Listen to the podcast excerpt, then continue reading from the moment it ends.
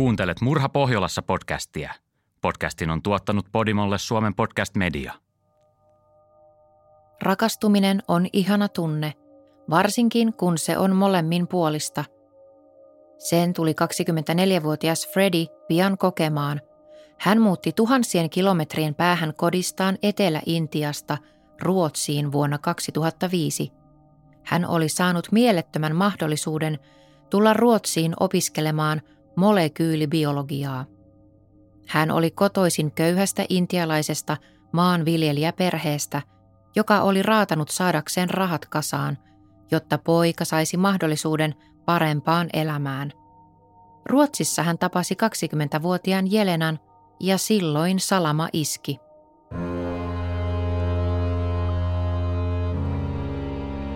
Kuuntelet Murha Pohjolassa podcast-sarjaa, jossa käydään läpi Tanskan, Norjan, Ruotsin ja Suomen kuuluisimpia rikostapauksia.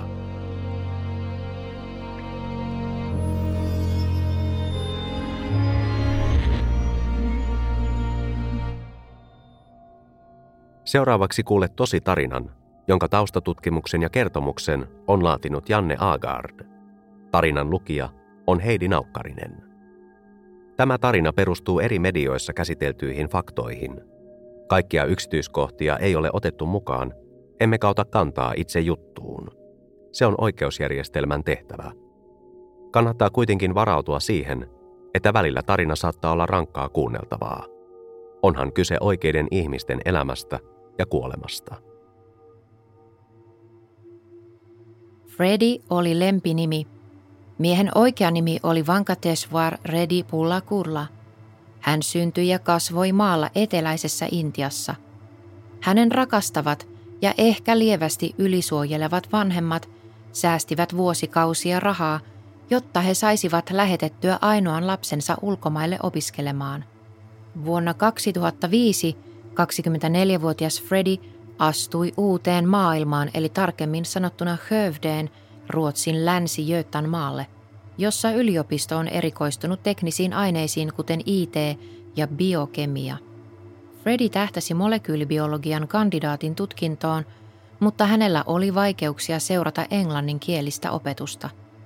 Muutaman kuukauden päästä hän keskeytti yliopisto-opinnot ja vuonna 2006 hän muutti pienestä 30 000 asukkaan kaupungista Göteborgiin – Göteborgissa on puoli miljoonaa asukasta, kaksi isoa yliopistoa ja vauhdikas yöelämä. Täällä Freddy sai töitä. Hän oli muun muassa King's Head-nimisessä baarissa ja strippiklubissa nimeltä Moulin Rouge, joissa hän kävi siivoamassa aamuisin. Se oli rankkaa työtä ja Fredillä oli korkeammat tavoitteet, joten hän aloitti Chalmersin teknisessä korkeakoulussa kurssin – jonka aiheena oli skandinaavinen kulttuuri ja elämäntyyli. Se oli eräänlainen englanninkielinen perehdytyskurssi Ruotsiin tulleille ulkomaalaisille opiskelijoille. Kurssilaiset olivat kaikki Fredin tavoin ulkomaalaisia. Heidän joukossaan oli myös hoikka tummatukkainen 20-vuotias Jelena. Jelenalla oli kroatialainen tausta, mutta hän oli Jugoslavian – hajoamissotien aikana viettänyt vanhempiensa kanssa useamman vuoden Saksassa. Kun hänen vanhempansa erosivat, Jelena ja hänen isänsä muuttivat pieneen taloon Oguliniin luoteiskroatiaan. Hän oli hyvä koulussa ja haaveili toimittajan ammatista sekä opiskeluista ulkomailla. Ruotsissa hän opiskeli kulttuurien tutkimuksen laitoksella, vietti aikaa ystävien kanssa – ja hoiti työnsä huolellisesti. Hän oli aupairina yhdessä lapsiperheessä isossa ylellisessä talossa, joka sijaitsi arvostetussa Longedragin kaupungin osassa. Perheenisä oli erään suuren kiinteistövälitystoimiston johtaja ja Jelena sai asunnon, ruuan ja taskurahaa perheen yhden lapsen hoitamisesta. Hänen huoneensa tosin oli kellarissa, mutta se oli mukavan kokoinen ja siinä oli oma sisäänkäynti ja kylpyhuone. Jelenan ystävät kertoivat hänen olleen ujo, kohtelias ja aina hyvällä tuulella. Vaikka Jelena pärjäsi hyvin akateemisesti, hänellä ei ollut kovin hyvä itsetunto. Hän oli ehkä vähän epäkypsä ja naivi, mitä tuli toisten ihmisten tarkoitusperien arvioimiseen. Hän oli harras katolilainen ja näin myös edelleen neitsyt, mutta ei hän kaihtanut flirttailua ja kävi juhlimassa ystävien kanssa. Vuoden 2007 alussa Jelena oli loistavalla tuulella.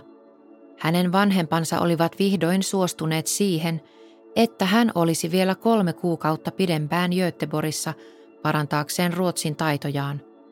Hän oli tavannut Fredin Scandinavian Culture Perspective-kurssilla ja kun he asuivat samalla suunnalla, he tapasivat usein raitiovaunussa matkalla yliopistolle ja alkoivat jutella. Kun Freddy keskeytti kurssin joulun aikaan, hän jatkoi soittelemista ja tekstiviestien lähettelyä Jelenalle. Muille Freddy puhui Jelenasta kuin tämä olisi hänen tyttöystävänsä, jota hän rakasti syvästi ja tapasi usein. Mutta Jelenan näkökulmasta he olivat vain satunnaisia tuttuja. Hän oli ihastunut aivan eri tyyppiin, eikä mitenkään antanut vastakaikua Fredin intohimoiselle rakkaudelle. Freddy kutsutti itsensä illalliselle Jelenan luokse 8. huhtikuuta, kun tämän isäntäperhe oli matkoilla. Se sunnuntai tulisi olemaan viimeinen päivä, kun Jelena nähtiin elossa. Viisi päivää myöhemmin yksi Jelenan ystävistä soitti hälytyskeskukseen. Kukaan ei ollut kuullut Jelenasta useampaan päivään, eikä häntä oltu myöskään nähty yliopiston luennoilla – Poliisi lähetti partion luksushuvilalle tarkistamaan tilanteen ja päällisin puolin talossa näytti kaikki olevan kunnossa. Roska-astiat ja postilaatikko oli tyhjennetty, eikä ollut syytä epäillä mitään poikkeuksellista. Poliisit menivät kuitenkin vielä sisään katsomaan, että Jelenalla oli kaikki kunnossa. Talon kellarista tuli todella epämiellyttävä haju. Jelenan huone oli siisti – Seinän vierellä oli saappaita ja kenkiä. Sohvapöydällä oli avaimet ja erilaisia opiskeluihin liittyviä kirjoja. Lipaston laatikot olivat moitteettomassa järjestyksessä. Mutta sängyltä puuttui niin päiväpeitto kuin lakanat. Poliisi löysi molemmat pyykkikoneesta, joka oli asetettu 90 asteen pesuun, mutta konetta ei oltu käynnistetty. Kellarin kylpyhuoneen mattalasin takaa löytyi 20-vuotiaan naisen ruumis. Hän makasi lattialla mahallaan teepaita ja pikkuhousut päällä ja kädet sidottuina selän taakse käsiraudoilla. Hänen sormensa olivat levällään ja osoittivat kohti kattoa. Ei ollut epäilystäkään siitä, että Jelena oli kuollut, sillä hänen kasvoihinsa oli jo kerääntynyt verta ja hänen ihollaan oli kuoleman jälkeen muodostuvia laikkuja – se on ensimmäinen merkki, joka kuolleessa ihmisessä näkyy, ja niitä alkaa ilmestyä ruumiiseen jo puolen tunnin kuluttua kuolemasta. Kun sydän ei enää lyö, painovoima saa veren valumaan alas ruumiista kohti maata. Silloin ihon tulee violetteja värjäytymiä. Ensimmäisten tuntien aikana nämä laikut vaalenevat, kun niitä painaa. Mutta jos ruumis on samassa asennossa pari päivää, punaiset verisolut alkavat hajota – jolloin veren punainen väriaine, hemoglobiini, pääsee ulos soluista ja siirtyy kudokseen. Sitten laikut jäävät iholle. Nämä laikut kertovat paljon rikostutkijoille, sillä ne osoittavat asennon, missä ruumis on ollut. Jos ruumiissa ei ole laikkuja lattiaan suuntaan olevalla puolella, se on merkki, että joku on siirtänyt ruumista. Ruumiinavauksessa ilmeni, että Jelena oli tukahdutettu kuoliaaksi. Tekijä oli pitänyt kiinni hänen nenästään ja suustaan, ja hän oli selvästi taistellut vastaan, sillä hänellä oli merkkejä väkivallasta rintakehässä ja toisessa lapaluussa. Oikeuslääkäreiden mukaan tekijä oli istunut hänen päällään ja tukkinut hänen hengitystiensä. Ruumiista löytyi myös spermaa. Teknikot löysivät spermaa myös Jelenan huoneesta. Itse talosta oli hävinnyt kelloja, koruja ja kaksi arvokasta kannettavaa tietokonetta. Tekijä oli tapon jälkeen penkonut kaikessa rauhassa koko talon. Lähtiessään hän oli paiskanut oven kiinni ja lukinnut sen. Poliisi tutki Jelenan kännykän ja selvitti, kenen kanssa hän oli ollut tekemisissä. Fredin numero tuli esiin monta kertaa. Fredin yhteydenpidot kuitenkin loppuivat sunnuntaina 8. huhtikuuta. Fredin nimi löytyi myös poliisin tietokannasta.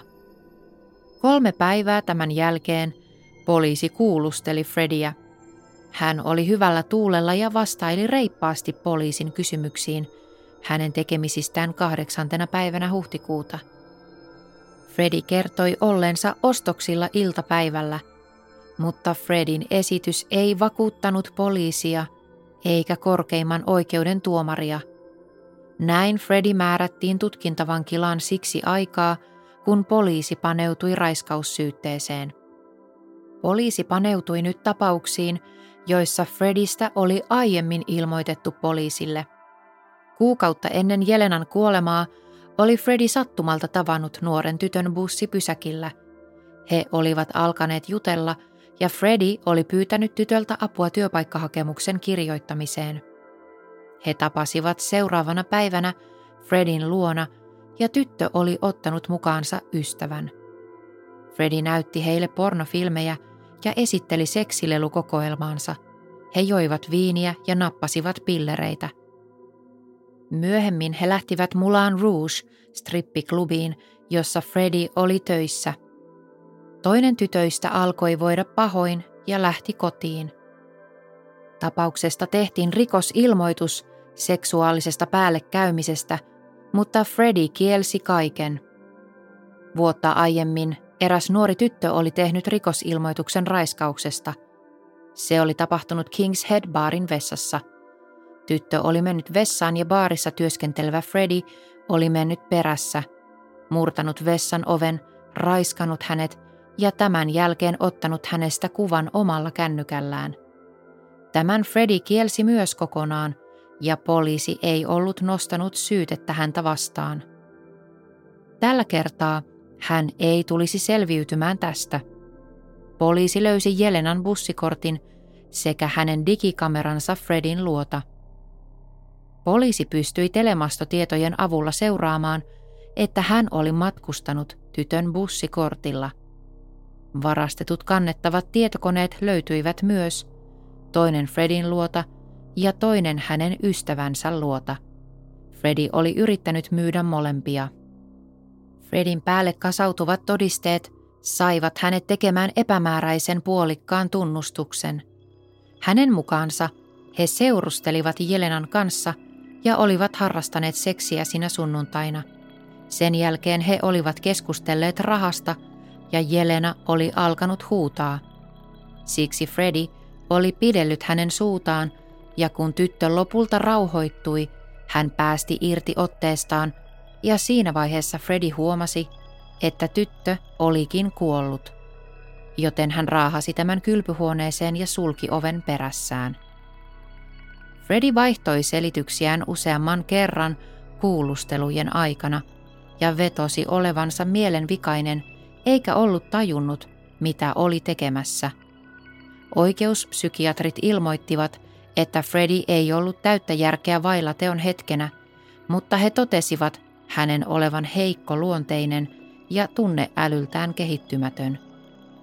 Freddy kielsi, että hän olisi tarkoituksella tappanut Jelenan, mutta hän myönsi pahoinpitelyn, josta seurasi kuolema – kun asiaa käsiteltiin käräjäoikeudessa vuonna 2007, syyttäjät vaativat Fredille elinkautista. Oikeudenkäynti oli hyvin kaoottinen, sillä Freddy käyttäytyi oudosti. Hän romahti välillä täysin ja vaikutti sekavalta.